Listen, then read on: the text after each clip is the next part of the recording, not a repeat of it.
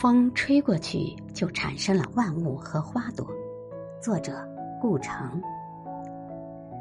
生命是闪耀的此刻，不是过程，就像芳香不需要道路一样。